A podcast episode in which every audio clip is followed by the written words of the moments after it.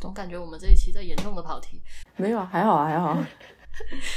感觉这期发出去，可能我的观点会出现各种奇怪的。还好啦，我觉得还行。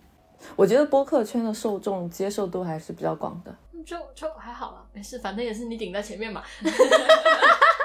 对，别人也找不到你嘛，别人不认识你是谁。耶！我是 Sharon，我是 Dancy。你现在收听的是。拆盒子，Watch outside，Watch outside。我先说一下这一期的来源。我们之前两个人录的有期关于宠物的节目当中，然后我不是发给你有听有他提出了疑问，就是说如果要对生命保持尊重，那是不是必须要做一个素食主义者？然后我们是觉得这是一个比较有意思的问题。然后同时不是你表示没有录够吗？那一期没有聊够，所以我们就再聊一期。时隔将近一年再聚首，是有点久啊。第一趴是我们比较 overall 的来聊一下关于对生命的尊重这一个话题。就首先，如果让你去定义一下到底什么叫做对生命的尊重的话，你觉得怎么样算尊重了一个生命？我在给予他安全的环境下，让他自由发展，那是我觉得对所有生命的尊重吧。就哪怕一个小孩子也好，一条鱼，然后一个鸭子，一只兔子，任何的一个生命都好。嗯，那如果是我选择让他跟我有关联，比如说我把他生下来，或者说我决定把他带进我这个家庭里，那我至少要给他保证的是说，嗯，我给了他一个安全的环境，就在这个家里，他不会因为什么跳楼啊，吃到什么有毒的食物啊，这种意外是我可以去保障的范围，他不会在我的环境里出现这样的问题，这是我给他保障。那 OK，剩下的自由是什么呢？剩下的自由是，他有他可以玩的空间，他有他可以自己去选择做的事情。我只在他出现一些重大偏差的时候去干预，这是我觉得我对一个东西的尊重吧。我不可能说，哎，他如果想碰一下这个热水壶，我知道他不会死掉，但是他如果不去碰一下，他就不会学到这个教训。那我会让他碰的，这是他自己的自由，这是你的态度，对。我不会过度的完全去干涉，我只在重大的情况下去干涉。那刚刚其实你说的话，相当于是对和你相关的一些，比如说宠物或者是后代 的这一种，其实会有人质疑说，我们对待宠物或者是后代，我们现在就说动物吧，我们不说人，对宠物和对家禽的不同态度是不是一种双标？因为他的问题不是说我如果说我要尊重所有的生命的话，就所有生命是平等的话，为什么我们？可以去吃鸡鸭鱼肉，但是不会选择去吃自己的宠物。这种话题，就他觉得说啊，这是不是一种双标行为？只有你的宠物是值得尊重的，而其他的动物是不值得被尊重的。嗯，首先我觉得这里有一个很关键性的问题是感情。嗯。对吧？你愿意去尊重的一个东西，是你有给他一个感情的附加价值的。就你自己家的宠物也好，你朋友家的宠物也好，你对他们都是有倾注感情的，或者说你的朋友有给他们倾注感情，这给他额外增加了价值。嗯，你不可能说，嗯，就拿最典型的猪来说好了。那现在很多人也会养猪来当做宠物，可是你会说我不让别人吃猪肉了吗？不是啊，那有一些猪，它从生下来到死，它就是注定作为一头肉猪。那在这种情况下，我会说，呃，我尊重那些与我们所自己所选择产生关联的情感价值的动物，但我不会完全的让你也要去遵守我的价值。但你也不要想着把我家的猫拿去吃了，或者把我家宠物猪拿去吃了。我希望你明白，这对我来说有一个本质上的差异。我选择让它作为了我的宠物，我选择赋予了它情感价值的时候，我在尊重它，我把它当成了一个不一样的东西。我不强求你也要把这个东西的其他它同类都看成跟这个是同样的，但是你要明白，我家的这个至少它是特别的，你不要对我家的这手画脚，这是对我的尊重。你可以不尊不完全尊重我的宠物，但你要尊重我吧。嗯。所以你的意思就是说，在宠物这个概念上面，最重要的是感情这一个因素，附加价值的存在。对，OK。然后其实我觉得，就是他们提出来的这个双标行为，其实也还好吧，因为我们在这里想讲的尊重是对所有生命的尊重嘛。但是其实你吃鸡鸭鹅，你也不代表你不尊重动物；你养宠物也不代表你就很尊重动物啊。因为有一些他们也没有很认真的去对待是的，自己的宠物。对，怎么说呢？如果我非要去把别人作为宠物的一只鸡鸭鹅吃了，我是不是有点冒犯人家了？我是不是并没有在尊重这个人他自己所做出的一些选择？很多东西它本身是没有价值的，但你去选择它，它有价值了嘛？那同理啊，我也不会要求你一定要把你就是当来做食物的一个东西，非常有感情的，先给他做一顿临终关怀再吃嘛？那倒不必，那就真的有点双标了。但是，嗯，这种情况下就是说。你应当去尊重另外一个人他对于自己的选择吧，就是你不能去蔑视别人在做出这个选择，选择让这个小东西它进入你的家庭、进入你的生命的时候，他所选择的那些附加价值，这是人的附加。你可以说任何宠物、任何动物它都是没有意义的，但人是有意义的吧？对你活在的这个群体里总是有意义的吧？你刚说那个，你把别人养的当成宠物的家鹅吃掉这件事情，我突然想起一件事情。就我之前住在怡乐路那边的时候，我好像有跟你说过，就是我家楼下那个门卫啊，他的兔子吗？他的鸭子哦，对他养了一个鸭子，那个鸭子是跟着他从菜市场跟他跟回来的。然后他们家有个小朋友啊，小朋友很喜欢小动物嘛，他们就把这个鸭子当宠物养了起来。每次下楼水经常看到他们在和那个鸭子玩什么的，甚至还给他搞了一个水池在那边。嗯，而且那鸭子也不怕人的。然后某一天。我发现好像已经很久没有看到那个鸭子，我去问那个门卫说：“你们的鸭子呢？”他说被别人抓去吃掉了。然后我就当时 what？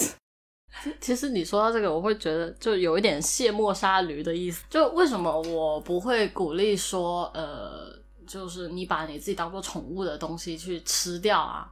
虽然很多农村家庭其实很多经常性的都会干到这种事，然后比如说小孩子在农村长大的时候，他第一个接触到的宠物的概念，可能就是自己家养的鸡或者自己家养的狗，嗯，对小土狗什么的嘛。啊，我家人小时候对我做过一件过分的事情，就是我们家那个时候有两只小土狗，嗯，OK，然后他们骗我吃了狗肉，然后问我这是什么，说这个东西好吃吗？我我当时不知道是什么，我说哦挺好吃的，然后他们就找到借口把我家其中一只小土狗拉去宰了。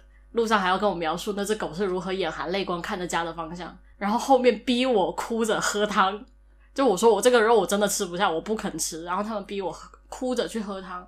那其实，在这个事情里面，我感觉到一个深深的事情，什么？你对小孩子去做这样一件事情的时候，你在告诉他什么？你可以利用这个东西，利用完了之后再压榨它的价值。你觉得这种东西、这种观念灌输给一个小孩子，他道德吗？而且我觉得很奇怪的是，他们是怀着一种什么样的心态？就是他要，他还非要告诉你，还要充满感情的去描述。对我也其实不是很理解，但是我据我所知，其实他们盯着家里那只狗很久了。对，然后呃，但是因为我妈妈是不吃狗肉的，嗯，但是后来喊我逼我含泪喝汤的还是我妈。OK，反正这不重要了。然后。他们盯着这只狗很久，他们终于找到一个理由和一个借口去把它给吃掉。但是这里有一个很本质的差别，是在他们的眼里，这只狗是一个储备粮；但在我的眼里，它是一个小伙伴。对，你们看待这一只狗的这个价值是不同的。对，没错。然后你你这样去给一个小孩子去去展现出来是什么？是啊，这些东西的感情不重要，它就是低你一等的。小孩子是很难在这种事情里面去学会一个平等的。哪怕说是一个大人，OK，你在一个公司里面含辛茹苦运作了几年，尤其是那种创业型的公司，你好不容易跟团队一起把这个公司做大做强，老板转头把你炒了，这叫什么？这就是典型的卸磨杀驴。这跟你养了一只狗，然后对你对他帮你看家护院完，对，然后你转头把它吃了，这不是一样的吗？真的要去灌输这样的一个价值吗？这这不已经不单仅仅说是，呃，你对于宠物也好，我觉得这是一个人他对于周围的事物的。表现的态度吧，就你都可以对你倾注感情的一个东西做出这样的事情，那你为什么对其他人做不出这样的事情呢？嗯，所以你的意思是，他也可以反映一个人他待人处物的一个价值观。对，所以我才会说，为什么你给他选择的时候附带的感情价值是很重要的，因为我不会怪我外婆他们一定要去把那只狗给吃了，因为在他们眼里，他们就没有那个感情，他们就是觉得这是个储备粮，储备粮只是顺便还帮你看家护院了一下，但他最终的目的就是为了。想吃，对，那我不会说什么。但如果是我自己呢？如果是我自己在养了它好几年之后，有一天我突然馋狗肉了，我决定把这个吃了，我会觉得我自己是一个过分冷血的人吧？我为什么会做出这么卸磨杀驴的事情？是原来农村里面他们通常家户养一只狗，然后看家护院，最后吃掉，是因为以前是粮食没有那么充足的情况下，但现在的话，我觉得应该即使是在。农村里面好像也不会有太多人会选择把自己养了很久的这个狗拿过来就是吃掉。现现在应该大概率是不会了吧？但是很容易会出现一种情况是，可能呃。这里就不说狗子了，我们说鸡吧。鸡这种东西就是一个，它一批很容易就很容易吃掉一批，然后再养一批的嘛。哎，比如说我家小孩特别喜欢的这只鸡，好吧，那我不吃它了，我留下来，那小孩也会明白这只鸡是特别。那这里就会出现啦，它在它的同类里面，它跟他的同类有什么不一样？他唯一的不一样是你作为人去选择他，给他的情感价值，这也是我说的尊重。你去选择他了之后，你选择去给他尊重，你尊重的其实不单仅仅是生命它本身，也是尊重着你自己的那些情感的意义，你自己的那种各种高级价值啊，或者什么东西都好。如果你作为人可以完全的去忽视掉这样的情感，那其实你跟动物有啥区别呢？那其实，在这个里面的话，会有一个差别，就是其实我们倾注了感情的那一些动物的话，我们对它的感情不只是尊重，而是一个爱的感情。就意思是我可以尊重所有的鸡吧，嗯，鸡吧，说鸡不说吧，就是嘿，我可以尊重所有的鸡、鸭、鱼，就这些。能够作为人类食物存在的东西，但是可能我只是对他们某他们当中的某一些特别的个体是有爱这样的情感存在的。但不会去强求说，我因为爱这一只，我就要去把所有的都爱上。对对对，就这种我们就不强求。这你去强求这个，就真的太双标了。你不能自己不喜欢吃鸡，你就让别人也不吃了吧？对，你可以不爱猫或者狗这个大品类，但是你可以去尊重它们，以及尊重养它们的人，或者选择爱它们的人。对，因为那就是你在尊重自己的同类啊，你。你自己的同类可以去选择这个东西，去附加这个东西的价值。那你尊重他们的选择嘛？你可以不理解，你可以不爱，你可以不支持这个行为，但也没有必要说去伤害他们，或者说非常偏激的，就说啊，你那么爱他，那你怎么不怎么怎么怎么样啊？不是这样的，每个人有每个人的选择吧。我还想起来里面的一个争议，就是你如果是爱宠物，你就应该做一个素食主义者。他们之所以会产生这样的一个想法，我觉得有一个可能是因为现在。网络上有太多人去宣扬这一种素食主义了，可能在国内还没有那么严重，但是在欧美国家的话，就有很多那种你可以说它很虚伪的那一种所谓的 Facebook vegan，就是在 Facebook 这些社交网络上面去大肆的宣扬，我们应该对生命怀有爱和尊重。那么可怜，那么弱小，你为什么要吃它？就是用这种态度来去劝说别人改吃素。所以导致会有很多人对这一类大类的人持一种反感的态度，然后去攻击他们的这个点。我记得你说的这一类人，我之前有看过一个，就是很典型的 Facebook vegan 类型。他医生跟他说：“你一定要吃点肉了。”他开始含泪记录自己吃肉的视频。我当时有看过，含泪吃肉，一边吃一边哭。就这个也确实很离谱，就是另外一种极端嘛。其实我们可以吃素，然后吃素呢，大概也有很多的好处，就是什么。呃，我同一个土地面积单位，我吃素比我去进行牲畜业所消耗的能源以及对地球进行的污染都要少很多。哎，其实你知道吗？地球那个什么臭氧层遭到破坏，二氧化碳来源最大的其实是畜牧业。畜牧业的牛羊放屁。对对对。嗯，对，所以就是从长远的发展以及我们的能量效率来说的话，是吃素是更好的。但是这些 Facebook vegan 他们就不会去用这些摆事实、讲道理的方式。来去就非常情感，就像我说，你尊重一个生命的价值，是因为它的情感负担价值一样。他们其实也是在用情感来捆绑你去尊重这个东西，但我始终会觉得这种太极端了，对，过度极端，而且也过度的道德绑架。就像我都会尊重一个。一个生命，它有自由的空间去成长嘛？哎，你爱干啥干啥呗，只要你不去作死，你作死要把自己弄死的那个边缘上，我会把你拽回来。那摆到这件事情上也是一样的，你自己吃素，但你不能逼着别人也吃素吧？没有必要，这是太典型的双标。而且你说吃素，哎，我记得现在是有研究表明，植物也是有情感的。那你有没有想过，它只是不会说话，你也在欺负它？你吃它的时候，它可能也在哭啊；你把它丢到锅里的时候，它在哀嚎，你没听到而已啊？对，难道不是吗？这就是一个，如果你非要用情感这么非理性的问题来去看待的话，就这怎么说没有一个底线了？这没没有底线，怎么可能会有底线？什么东西它不存在不存在一个价值呢？然后我们经常讲万物有灵嘛，嗯，那你讲一个植物就不是生命了吗？它只是不会说话而已，你就可劲的薅着那个不会说话的去欺负是吧？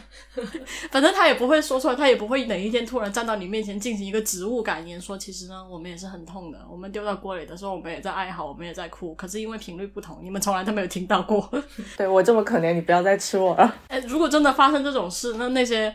因为情感说动物很可怜，所以我们不能再吃动物的那些人，请问您作何感想啊？道德卫士，这真的很道德卫士。嗯，这里其实就是我觉得哈，你去吃一个动物或吃一个植物，什么都好，有两点很重要的是，宰杀跟虐杀是两件事。对。然后还有就是，你不要去破坏自然生态的平衡。你很爱吃的这个种类，其实人类在做的一直都是这样一件事，他们在圈养。我们很爱吃的那些种类，都是我们驯化圈养的那些种类。这个它已经从自然的那个生态圈里面被我们划出来了，我们扒拉它出来了。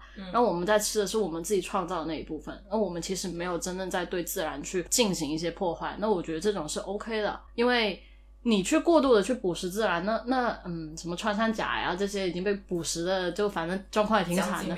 对，大家都明白这种状况挺惨，这种行为肯定是不可取的。但是你如果是自己合理圈养的这些，那我人也是有需要，我需要吃东西，我需要活着，我合理圈养的这些，我为什么不可以去吃呢？而且还有再来就是虐杀跟宰杀真的不一样，我痛打他一顿，虐待了他半天之后，我再去把他杀掉，或者是说呃就。屠宰场比较常用的方法，他就直接那个电击，让他失去意识之后直接宰杀。那我觉得这个是一个没有痛苦的过程，这就差很多了呀。对，现在很多人他们都关注这些牲畜业的人道主义养殖嘛，还有人道主义宰杀就各种过程。因为之前像肯德基和麦当劳，肯德基应该是会受到很多动保组织的批判，因为他们要采购大量的鸡嘛。嗯。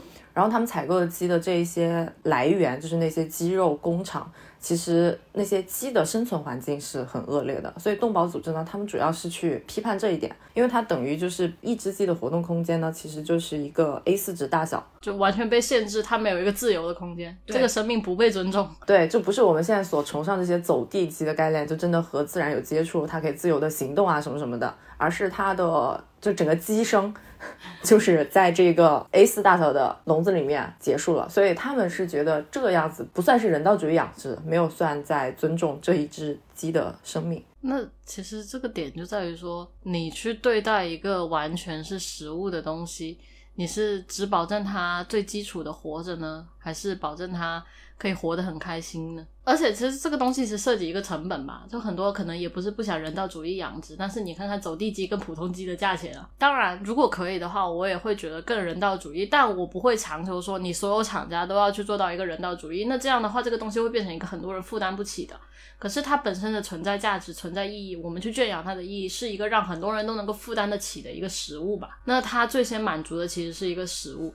那我们在最低限度的要求内，我们是。为了我们自己的健康也好，我们也要去保证它的健康。OK，保证它的健康的同时，保证最后我们宰杀它的时候，我们不是一个虐杀的行为。我如果走地鸡卖给你的时候，我特地跟你讲，我们这只鸡每天是听着音乐在山坡上放羊长大的。你觉得那是另外一种？不觉得这有点道德绑架了吧？我们这个鸡是因为快乐的活着，快乐的死去，所以我会卖的贵一点。你这样支持吗？当然，你去让一只鸡有一个更大的活动环境啊，这些。对，没错，它会更人道主义，但是商家会注重这些人道主义吗？他会把这个人道主义拿来变成捆绑你？我是觉得从动物保护组织的角度出发，他们去谴责这些行为也没有什么问题。但是换成在商家的立场上面，如你刚刚所说的，这是一个经济效益的问题嘛？对。然后还有一点呢，其实，呃，现在很多人鼓吹的这一种走地鸡，或者是各种来源可塑的肉。这些只是变成了商家去增加这一个产品售价的一个营销内容。对，因为本身国家不会跟你要求说你这只鸡一定要有一个多大的养殖空间的吧？我不知道国内有没有啊，但是后面是因为动保组织的那个各种运动什么什么的，好像有一些相应的规定，但是这些规定非常的笼统，呃，就是有很多空子可以钻，比如说它可能会定义一个需要保证你的动物和户外空间有接触。但是它没有去具体的定义说你这个接触到底是怎么样的，所以假设我把我养的这些鸡鸭牛牛呃关在一个密闭的房间里面，然后开一个小窗，阳光透进来，我这个是不是也可以定义为和户外空间有接触？嗯，就是这种空子。只是我们也要考虑一点现实的问题，我们所有的东西是也都是要建立在一个现实的基础上，你不能说完全脱离现实的去做这件事情吧？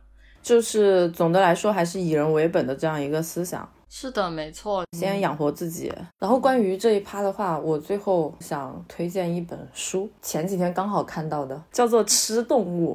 其实它就是很全面而系统的去讲了一下我们刚刚在讨论的这一些关于是你。关于吃动物吧这一件事情，而且他自己其实也说了，他本来就是怀着一种情感出发的这种这种出发点去进行这一本书所有的这些 research，但是他一开始也是以为说这本书最后会变成一个劝说别人做素食主义的这样一本书，但是写完了之后发现其实并不是，所以这本书里面有一些比较有趣的一些事实和观点吧。比如说，很多人他们在批判中国人吃狗肉这件事嘛，就包括我们国内都会有有一些不吃狗肉的区域，他们会批判一些吃狗肉的区域。在国外的话，中国人吃狗肉这一件事情已经变成一个标签。但是呢，其实啊，吃狗肉在全球范围内都有非常悠久的历史，绝对有的，绝对有。韩语里面形容美好的汉字叫“盐”，女字旁的那个“盐”，然后它的意思就是如同狗肉一般美味。然后古罗马人他们也是喜欢吃狗肉，而且他们喜欢吃的是那种哺乳期的幼犬，所谓老猫嫩狗是吧？哎，对。夏威夷人其实直到近代还是在食用狗脑和狗血。还有那个什么墨西哥无毛犬，哎，墨西哥无毛犬说起来也是一种很……你忘了我以前养了一只吗？你以前养了一只吗？你以前养那只是墨西哥无毛犬吗？对啊，就是墨西哥无毛梗啊，那只秃头狗子。哦，对哦，对啊，就是它。我突然想起来了，你竟然养过一只？对对对对对，我想起来了，墨西哥无毛犬是当地居民的主要食物来源。耶，我就是这这个东西，就是我不能阻止别人去选择啊。对。而且，如果它本身就是作为食物而存在的啊，说白了，人其实也在别的动物的食物链里是可以作为食物而存在的。那为什么觉人就觉得动物吃人是一件很不可取的事情？嗯哼，是吧？那。人家不也尊重我们要这样活着？人家现在也没敢吃我们，当然也有武力压制的问题了。所以我觉得说，在整个吃动物，不管你吃是哪个品类的动物，最重要的不是说你去道德绑架别人，或者批判别人为什么要做这件事情。更好的办法呢，是去接受这个事实的存在，然后尊重别人的选择。但是我们同时可以出台一些规范和标准吧，就是 因为比起你吃动物这件事情，更严重的是你乱吃，然后导致一些比如说疾病啊什么什么的传播。所以，其实很多欧洲国家他们也出台了一些吃狗肉的相关的法律，狗肉的质检标准。对，而且当然，你不要去把别人家的宠物狗偷来吃，这才是这么多人被人骂的原因吧？你把别人家的宠物狗给偷来吃了耶。对。然后我觉得这个事情，我突然想到日本了，就日本的小学生吧，还是啥？就之前会看到他说他们有做这样子的活动，就是他们集体一个班级去喂养一只猪，然后最后心怀感激的把它吃掉。啊。但其实我觉得这个是。蛮可取的一个行为吧，你让你的孩子们知道，就是你所吃掉的这个东西，它也是一个非常鲜活的生命。嗯，你不去浪费它，对它其实也是一种尊重。嗯，因为它可以说是牺牲了他自己的生命来喂饱了你。嗯，但是你在这样的情况下再去浪费你的食物，你是不是并没有尊重它牺牲以及它所存在的最大价值、最大意义呢？因为它最大的价值、最大意义是被你吃掉，诶。然后你把它浪费掉了，那其实我觉得这个也是一个蛮好的尊重，不是说这样做就会变成卸磨杀驴而怎么样的行为，这样其实相反不会，因为首先他们在饲养的过程中，他们就知道这头猪最后就是会被他们吃掉的。他们也去尽心尽力的去饲养啊，去给了这只猪该给的这些东西，他们都有给，而且他们也充分的意识到了这只猪从出生到被他们吃掉中间要去经历多少的东西，这让他们是对这件事情相反是有尊重的，他们不会去浪费掉这个东西，他不会去浪费掉它的价值，就是不要把我们现在所拥有的一切都当成理所当然的，而是去感激给予我们这些东西的来源。我觉得这很重要，他们开饭之前都会讲谢谢，多好啊，嗯。那现在小孩子很多就是会很浪费啊，他们觉得啊这个东西就本来就没有什么意义啊，就是买回来吃掉而已啊。不是的，人家为了活下来让你吃掉，人家也要经历很多东西好吗？然后我们下面来讲一下为什么我们要强调这一件事情。就是对生命的尊重这件事情。除了我们刚刚提到的很多偷人家的宠物狗来吃这种 不可理喻的事情，以及刚刚你提到那种小孩子浪费食物，就是把这些当成理所当然的，然后看清各种比他们低的这种情况之外，我们还有一些很现实的因素，比如说我们现在。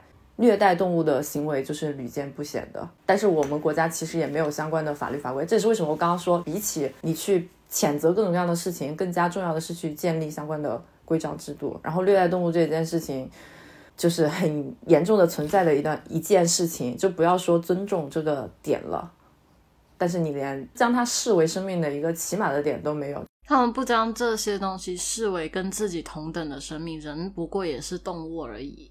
对，为什么我们刚才谈到的那么多？其实为什么我们尊重我们的情感是有价值？人也不过就是动物而已，我们也可以是另外一个高等种族拿来虐杀、拿来玩的东西啊。嗯哼。但是很多人似乎他们并不意识到这一点，他们去漠视。包括为什么我会觉得说小孩子去养猪，然后把它吃掉这个行为是一种尊重？因为这个过程里，他其实会意识到这些生命跟他是一样的。嗯，你看像。现在屡见不鲜的各种虐猫事件，在这背后是什么？其实是人人的退化呀！我觉得，因为你开始漠视了情感的这种问题。人为什么跟别的不一样？我们为什么是高等动物？是因为我们的情感。嗯，这个是无可置疑的一个点。如果我们没有这些高等情感，我们只会去虐杀，我们去玩弄我们的猎物，那我们跟一只普通的我们所看不起的那些低等动物，甚至不认为是生命的那些动物，我们有什么区别呢？这是多么可怕的一点啊！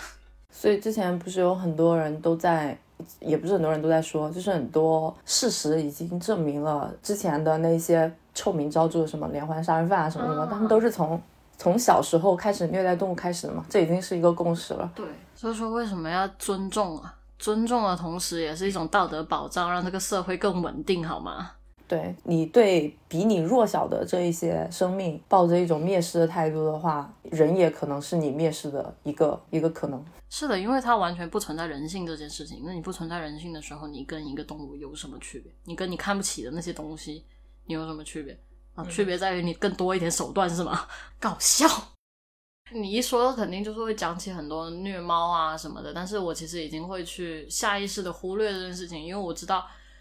我们除了把它挂出来，也没有更好的办法。对，因为我们现在就国内而言，好像今年在讲立法的东西了，但是我的信息渠道，我目前还没有看到一个标准的一个流程、一个规章下来。我看到之前有一些动保组织，他们有去号召立法，就是请愿签名号召立法，但是也没有看到有什么实质性的进展。这一块在国内好像。我不知道是因为以前有过饥荒的原因，还是怎么样，到现在就是国内可能很大一部分比较年纪大一些的人吧，他们都还是会是一个比较漠视的态度，都会是一个哦，我自己活着最重要，嗯，然后其他这些东西都是可以玩的，都是可以玩完了吃掉的，很广泛的存在的这样一个概念，所以立法这条路可能还是很远很长久，因为我们还没有完全到要去。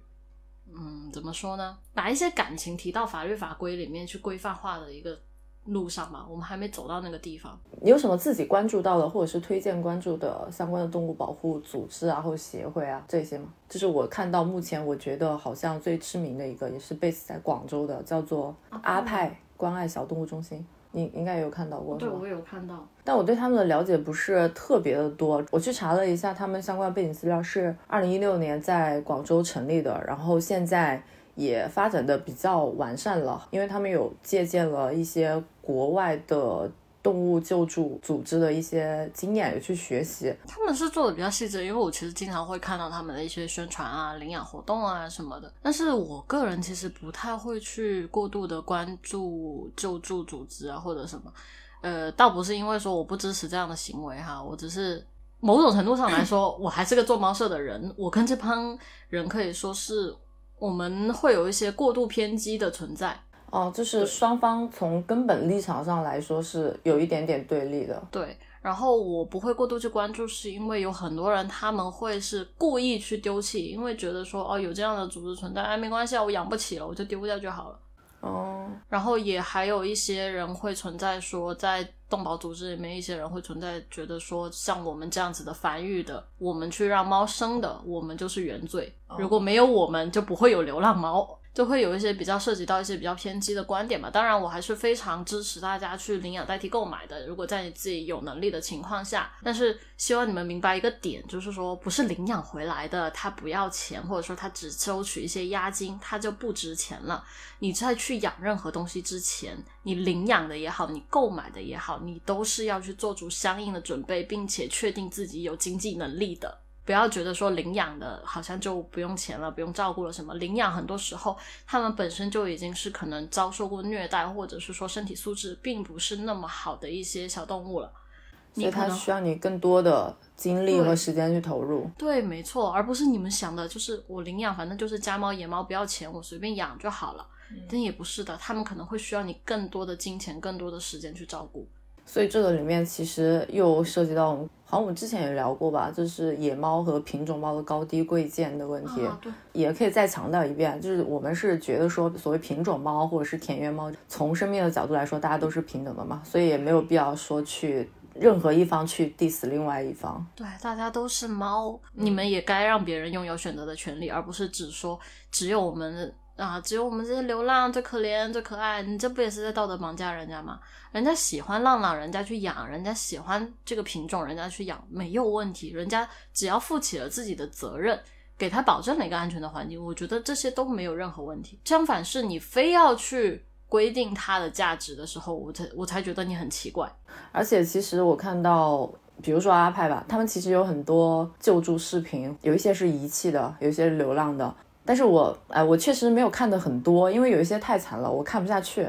它确实也不光是有那些串串或者是土猫土狗，也有很多是品种的，也照样被别人遗弃。这就是很多人买的便宜就不在乎。某种程度上，金钱的价值是人类社会里非常共通的一个价值。他们就是要有这样的一个东西，他们才会去认真对待。你能怎么办呢？有些人他不需要以这样的价值去约束，有些人就是需要的。而且你表面上看的这些家猫野猫，好像你领养回来没有成本，那是因为成本有人帮你承担了。阿派啊，他们这些在救助的时候，他们花的那些时间、精力、钱呢？对啊，那也是一笔非常非常大的支出。而且有很多做救助的人做到后面是非常极端的，可能说是自己在卖房啊，甚至把所有的东西都贡献给了这些猫猫狗狗上。是有很多这样的故事。对我，我不会说你这样不对或者什么，但是我觉得救助是。要看自己能力范围。如果我全部都把他救助回来，其实某种程度上我在助长这些人。现在已经达成了一个共识，就是在公布一些救助组织或者是救助人的时候，大家一般都不会公布地址，因为确实存在很多人知道了这个之后就直接过去丢。任何一个宠物医院、宠物店的门口，我就不信没有没被人丢过猫的，太多了。什么寄养寄到一半不要，甚至是每天一打开门门口有一窝小猫啊，抱抱歉不好意思，我养不起了。对，所以其实。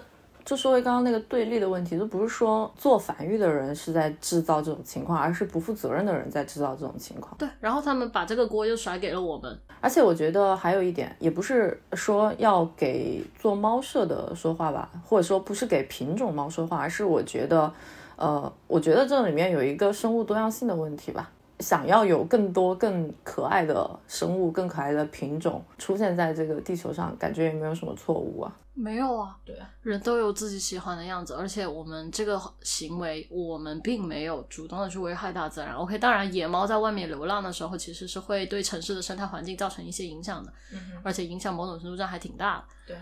但是这是存在在那些不负责任的人身上，也是那些低价购买宠物然后又低价抛弃的那些人身上，他们所造成的。但可能被过度美化了吧？养宠物这件事情，对很多人还是会觉得说养宠物就是一个，呃，啊，我的美好生活，我的高端生活，我就应该要拥有这个东西。他们就忽略了背后的其他一些什么。就那些不负责任的养宠物的人来说的话，他们可能一般都是出于两种。心态去养，第一种就是被所谓现在社交平台去宣扬的一些生活方式或者是一些阶级标签所绑架了，这是一种怎么说呢？虚荣心吧。然后另外一种可能他的错误没有前一种那么明显，但是确实会被很多人忽略的一种出发点，就是会被道德绑架，或者说被情感绑架啊。小动物就是可爱的，我就是想要去养一个小动物，我想要去。我有爱心，我有爱心，我就要养。对，但是其实他没有认真的想过，我做这个选择，我要去养一只动物背后需要付出的东西是什么，没有想清楚这件事情。所以还是讲回来，就是真的不鼓励大家购买低价猫吧，因为这样其实是在恶性循环。你不去认同这个东西的价值的同时，就会有更多的人 去给你创造这个低价，去给你创造这些东西，然后你又把锅甩回来，甩到一些真的认认真真在做这件事情的人身上。哎，真的好吗，各位？我看到经常有一些小区群啊，还有朋友圈。会发这种信息，就是我看到了一个被车撞了猫狗，或者是我发现一个流浪猫狗，它好像有点问题。就发现者他可能没有什么经验，他这个时候可能做什么会对这一个动物比较好？你有没有什么建议？其实就是发现流浪猫、车祸猫等等之后，比较简单的一个应对措施。嗯，比较常见的吧，车祸啊，或者高空坠楼啊这些，其实最好的是你先别动它。嗯，因为你看，像这些，它一般是有一个骨骼的内损伤、内脏的损伤啊什么的，你瞎鸡巴去动的，可能是会加剧它的一个伤情的。那这个时候呢，其实你可以先联络一下，你可能有养猫的、有经验的一个朋友，可不可以通过他联系上一个兽医，或者说你直接打开大众，呃，你打电话去问一下医生啊，你说我现在这边看到一个大概是一个什么情况的一个猫，然后我现在能做一个什么应急处理，嗯，然后再得到一个比较可行的一个比较。靠谱来源的一个建议之后，你再去对它进行处理。然后还有就是，你捡的时候，你先要想好你是否能够照顾你。如果你不能够照顾，你可以先选择把这个消息扩散出来，看看有没有人能够帮忙一起，而不是说，哎，我看到了，我就赶紧匆匆忙忙的把它救了。不是什么见死救不救的问题，而是你救完了，你到底能不能够真正的救到它？哦，比如说可能很多学生啊，我看到这个小猫在路边被遗弃了，好可怜。我不得不跟大家讲一句非常现实的话，就是因为低价猫实在太多，被遗弃的品种猫，还有每年弃养的人都太多了，所以你在捡到一只流浪猫的时候，你很有可能是领养不出去的，非常非常大的可能，是百分之七八十你是领养不出去，你可能是会要自己养着它的。供给太多，需求太少。对，而且很多人就是白嫖的心态嘛，他就是想要不花钱嫖个品种猫回来，这嗯样子好不好看啊，啥都不在乎，他就是觉得这个就是个品种，我就要。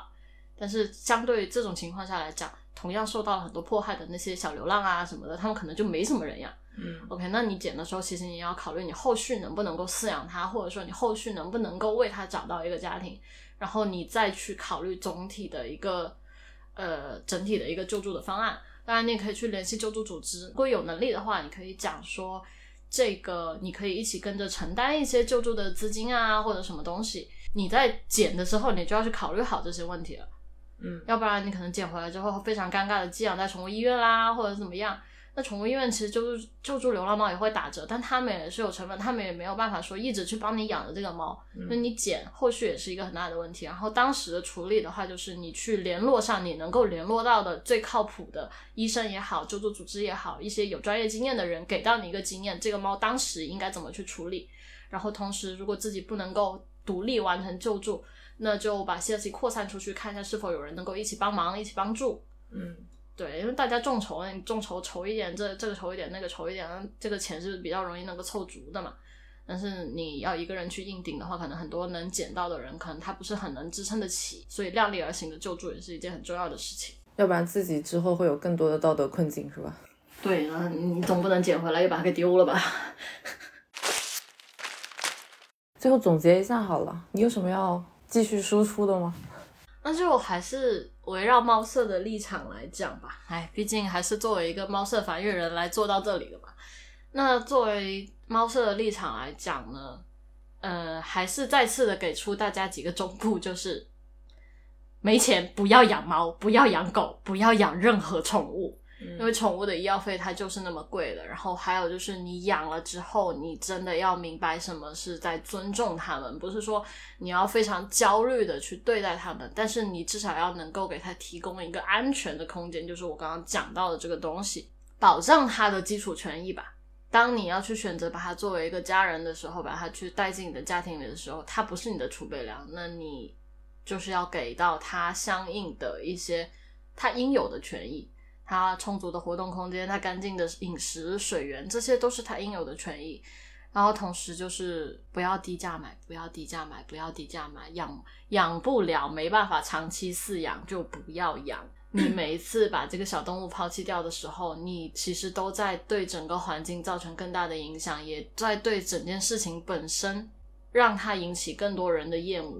为什么现在那么多人会去抨击猫舍也好，或者说抨击一些养宠的人也好？不要再去过度的去宣传养宠物美好的那一方面了。我们本来就不仅仅是美好，你每天自己铲屎的时候被臭到的表情，难道你可以忽略掉这件事情它存在在你养宠物美好过程里的本身吗？负责任一点的话，希望大家在宣传的时候，也让每一个咨询你是否要养宠物的人意识到，养宠物本来就不单仅仅是一个仅有美好的事情。那我好像又在跑，没事，可以剪。我在说什么呢？我也不知道。嗯。那我也总结一下吧，我想一下，我来说什么才能把它圆回来呢？嗯，反正说到尊重动物、尊重生命，和我们的生活最相关的，也就是现在我们身边的各种宠物了。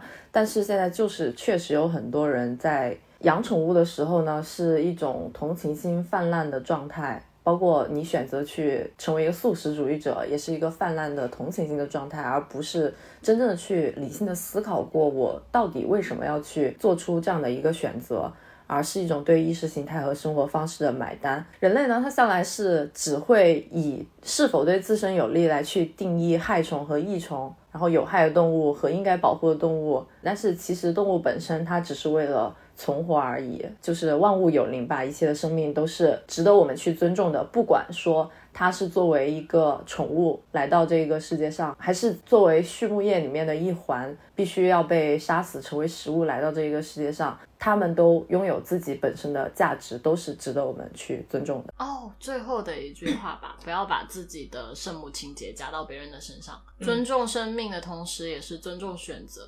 别人有选择的权利，也有不选择的权利。然后，那整个在你自己的人生啊，或者是各种情况下都好，你不能去把自己的选择加到每一个人的身上。所以，你其实更多要做的事情是保护好自己家的小动物们。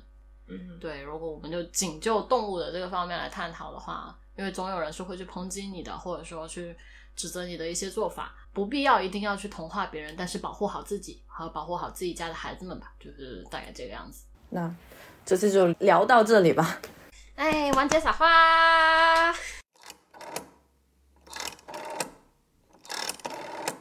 Hello，你正在收听的是由 Dancy 和 Sharon 主理的播客节目《拆盒子 Watch Outside》。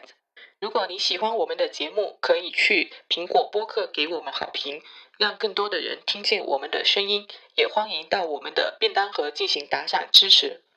更多互动方式。以及我们节目中提到的所有信息的详细补充，都可以在节目的 show note 中找到。我们的固定网址是 watch 横杠 out 横杠 side dot com，欢迎到这个地址来找我们玩。我们推荐你在苹果播客、小宇宙、Google Podcast 等泛用型客户端收听，也可以在网易云音乐、QQ 音乐、喜马拉雅等平台找到我们的节目，搜索“餐盒子”即可。感谢您的收听。